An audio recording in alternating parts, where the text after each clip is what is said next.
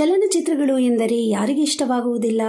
ಒಂದು ಒಳ್ಳೆಯ ಸಂದೇಶವನ್ನಿಟ್ಟು ಚಿತ್ರಿಸಿದ ಸಿನಿಮಾಗಳು ಜನಮಾನಸವನ್ನು ರಂಜಿಸುತ್ತವೆ. ಕೇವಲ ಮೂರು ಗಂಟೆಗಳ ಅವಧಿಯಲ್ಲಿ ಇಡೀ ಜೀವನವನ್ನು ತೋರಿಸುವ ಸಾಮರ್ಥ್ಯ ಚಲನಚಿತ್ರಗಳಿಗಿರುತ್ತದೆ.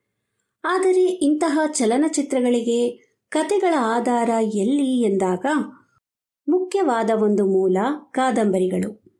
ಅವುಗಳನ್ನು ಆಧರಿಸಿ ಸ್ವಲ್ಪ ಚಲನಚಿತ್ರಕ್ಕೆ ಹೊಂದುವಂತೆ ಅಂಶಗಳನ್ನು ಬದಲಿಸಿ ಅಥವಾ ಯಥಾವತ್ತಾಗಿ ಒಟ್ಟಿನಲ್ಲಿ ಕತೆಗಳ ಮೂಲಾಧಾರ ಕಾದಂಬರಿಗಳಾಗುತ್ತವೆ.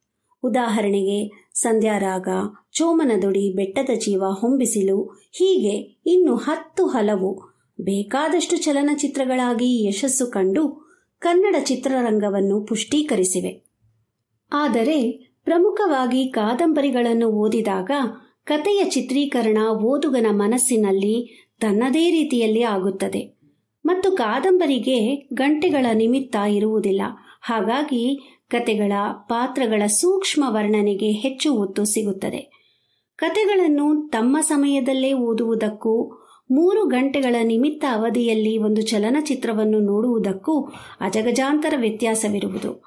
ಇಲ್ಲಿ ನಿರ್ದೇಶಕರ ಕಲ್ಪನೆಗೆ ಹೊಂದುವಂತಹ ಕಥೆಯನ್ನು ನೋಡುತ್ತೇವೆ. ಇರಲಿ. ಬಹುಶಃ ಚಲನಚಿತ್ರವೋ ಅಥವಾ ಕಾದಂಬರಿಯೋ ಎಂದಾಗ ಒಬ್ಬ ವ್ಯಕ್ತಿಯ ಅಭಿರುಚಿಯ ಮೇಲೆ ಹೋಗುತ್ತದೆ. ಈ ಮಾಸದ ಕನ್ನಡ ಪುಸ್ತಕ ಪರಿಚಯದಲ್ಲಿ ಚಲನಚಿತ್ರಗಳಾಗಿ ಕಾದಂಬರಿಗಳನ್ನು ಆಧರಿಸಿದ ಕಾದಂಬರಿಗಳ ವಿಶೇಷವಾದ ಪರಿಚಯವನ್ನು ಮಾಡಿಕೊಡುತ್ತೇವೆ.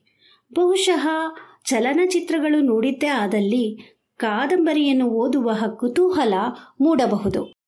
ಧನ್ಯವಾದಗಳು.